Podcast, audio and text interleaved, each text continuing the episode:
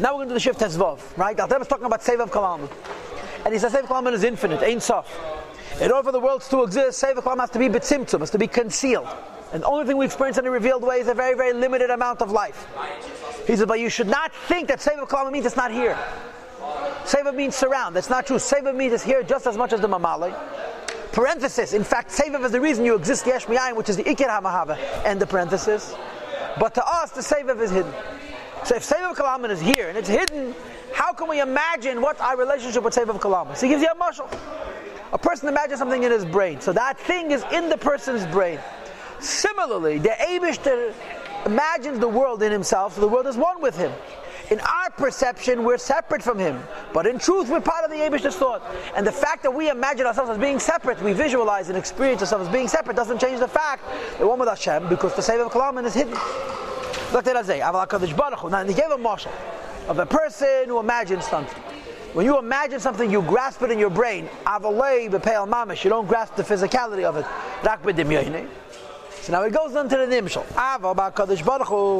This mashal, when a person imagines something, they grasp it, but they don't grasp it physically. They only grasp it in dimya. By the Eibushter, it's not like that.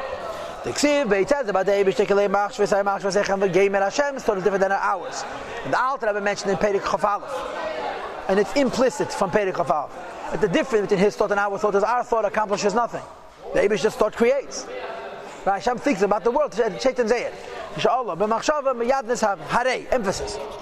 Machshavte v'daite. The thought of Hashem and the awareness of Hashem. Sheyediyah kol and They knows all of the creations. Makefes kol nifra surrounds each creation. V'nivra mereshe v'atachtit to its inner dimension. V'teche, v'tech teche, top to the bottom, the inside and the inner inside. Hakel v'pel mamash, it's all actual. Lamash, for example, kader oh, ha'ara talazu, this physical globe, this physical earth. Hare. When you imagine the physical earth, you surround the world in your brain in dimyan. When the Abishter thinks about the world, he surrounds the world. In fact, and I want to make another kvetch, which he's going to say momentarily. It's not only the pshat that when Hashem thinks about the world, he's surrounding the world. Hashem is thinking about the world is the koyach that creates the world. So it has to be in his thought, and he has to continuously make it. Because if he stops thinking, the world vanishes. Hare Yudiyasa is. The Hashem's knowledge. Makefes, Kolevikat, encompasses all of the sphere, the globe of the earth. Everything is inside and inner inside till its lowest level. Hakel, all of the world is surrounded by the Abish's imagination, but when the Abish is surrounded with his imagination, it's Bepel Mamish, actual fact. What's the raya? Shara this knowledge that Hashem knows the world, He chayes It's the chayes of the world. The world exists because Hashem knows it. Hashem stops knowing us, we disappear.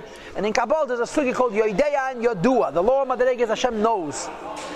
But he's knowing as though it's a davar shachutz mimenu. Yadua means he knows b'derech mamela. Golav Yadua, he knows automatically b'yediyas atzma yadeh because the world is one with him. If Hashem would stop knowing the world, the world would vanish. Because the knowledge of Hashem is the reality of the world. Ah, it's hidden from us. That's your problem, not the Abish's problem. But if we know what God knows, we'll see that the whole world is one with Elokus. So he says, this knowledge that Hashem has, it's the vitality of the entire globe of the earth. It's the reason it comes into being miyayin from a non-existential state to a layesh, to an existential state that feels independent. Rak, however, that if it would be created only through Hashem's thought, it wouldn't be created in a limited way with a defined purpose. V'chayes made a very limited amount of life. Only like Unless for the fact that the tzimtzum rabban vatzum. So many tzimtzum. In other words, like this: creation happens through two tools: save of kalam and mamalak. Save of kalam is infinite and it's behelim. Mamalak kalam is finite and it's begilui. If the gilui was not mamale, the world would not be limited. It would be different. Save would create it through Hashem's imagination, and it would exist on a level of bittel. The reason it exists the way it exists now is Hashem created through His thought, which is the Ikira Mahava and the gili is a smaller order of mamalik kalamin, which is alive but very limited, and as a result, um, it exists in a way that has a self, uh, a self identity. Okay, imlay if not, adi tzimtzum rabban vatzum many tzimtzumim, shetzimtzum ha'er v'achayis. The David contracted the light and the life. Sheneslabish b'kadar oras that manifested in the globe of the earth, l'achayisa to give it life, or l'kaima to give it existence, in a limited and a restrained way. That the amount of godliness which is manifest in this world is as if the world was daimim, unalive, or tzemech, only alive like a plant, bavad alone. Ach, but okay, it's right tomorrow shir. Ach, you should know, you're the yasa yizborach. Uh, but wait, let me stop here. But the knowledge of Hashem is here, and the knowledge of Hashem actually makes us exist. So what did we learn? What we learned is the idea is Seva Kalam doesn't mean surround. Seva Kalam means hidden. But it's right here. And then we added Seva Kalam means right here. And Seva Kalam is the Ikram Mahaba. We exist because of Seva Kalam. Therefore, we have to continuously be part and parcel of Seva Kalam. It's only that in our own experience we feel that we're separate from the Abish. And tomorrow, Shir Al Rebbe speaks about the Sugi of Yediyah.